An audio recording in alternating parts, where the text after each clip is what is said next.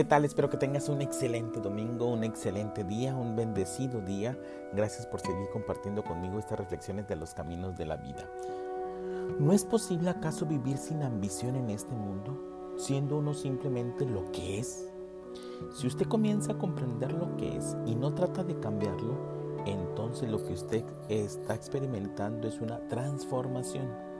Pienso que uno puede vivir en este mundo eh, ir pasando por este mundo anónimamente, por completo desconocido, sin ser famoso, sin ser ambicioso, sin ser cruel.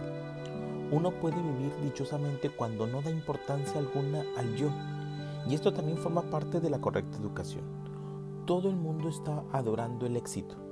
Uno escucha el relato de cómo el muchacho pobre estudiaba de noche y finalmente llegó a ser juez, y cómo empezó vendiendo periódicos y terminó siendo millonario lo alimentan a uno con la glorificación del éxito, con el logro del gran éxito. Hay también un gran dolor, pero la mayoría de nosotros está atrapado o atrapada en el deseo de lograr cosas, de alcanzar el éxito.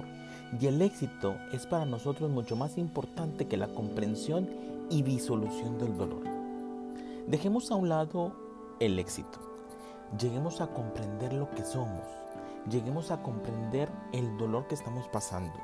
Cuando uno llega a comprender lo que verdaderamente es y a comprender el dolor que está pasando, empieza a conocerse uno. Y llegan sin esperarlo, sin buscarlo, llega esa, esa meta que llamamos éxito. Por eso yo le dejo esta pregunta el día de hoy.